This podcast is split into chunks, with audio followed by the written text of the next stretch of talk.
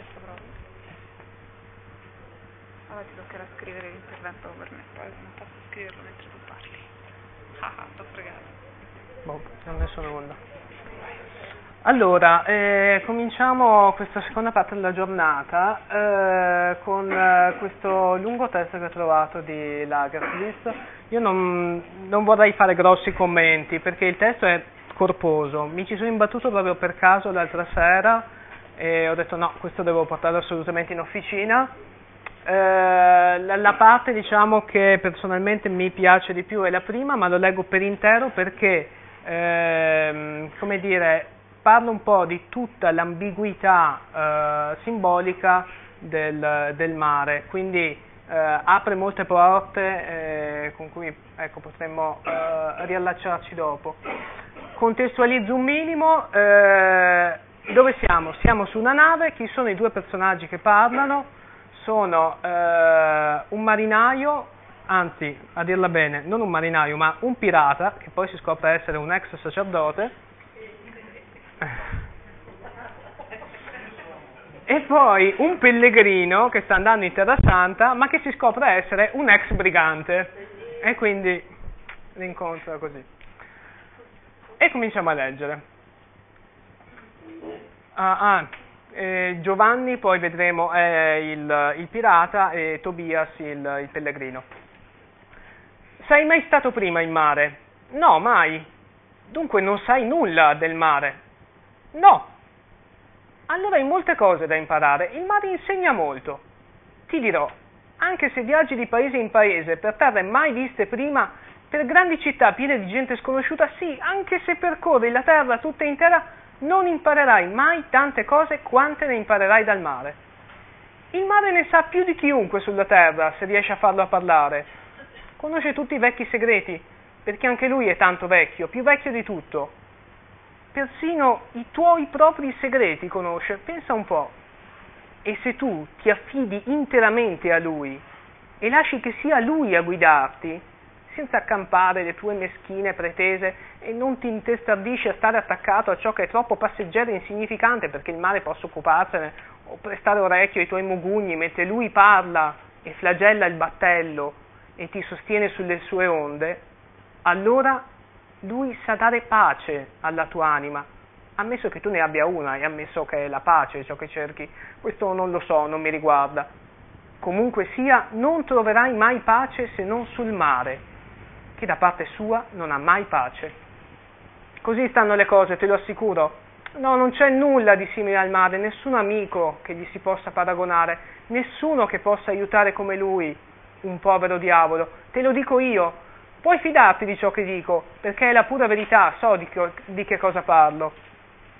Sebbene fosse presunzione chiamarlo amico, dovrei parlare di lui con maggiore umiltà e maggiore rispetto, con più devozione, come si parla di una cosa sacra.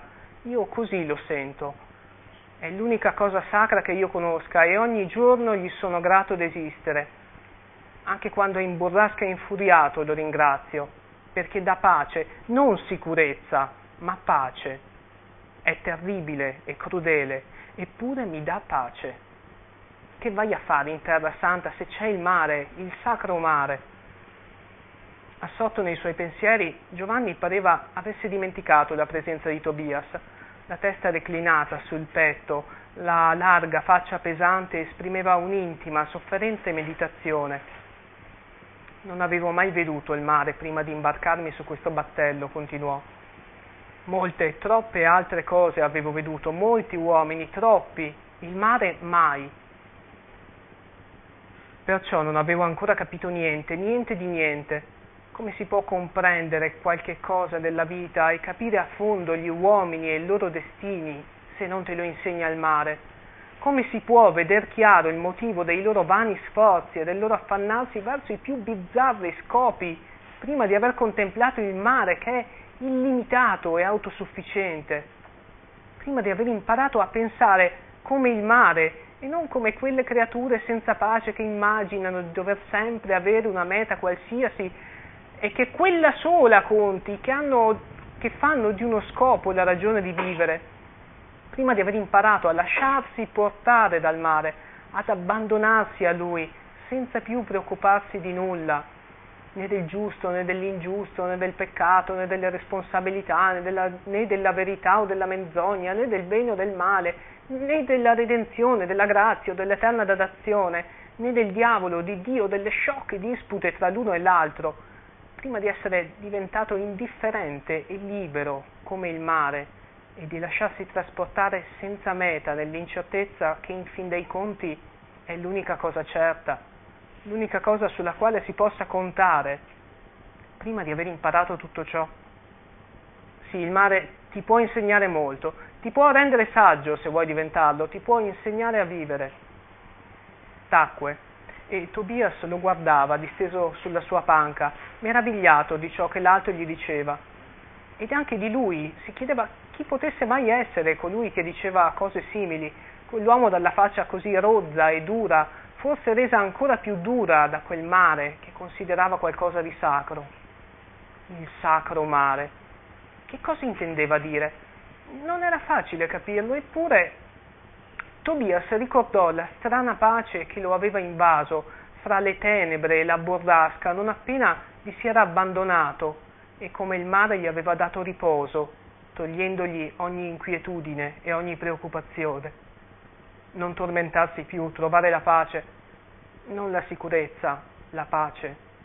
E smettere di inseguire con ardore qualche ben determinato scopo per dare un senso alla vita, come aveva fatto, smettere di spingere se stesso ansiosamente verso una precisa meta, non continuare a tormentarsi, giudicandosi, accusandosi delle colpe passate, della propria falsità e della propria disonestà nel voler farsi pellegrino pur sapendo che il denaro per la traversata verso la Terra Santa era forse macchiato di sangue, ammesso che una Terra Santa esistesse e che non esistesse il mare soltanto.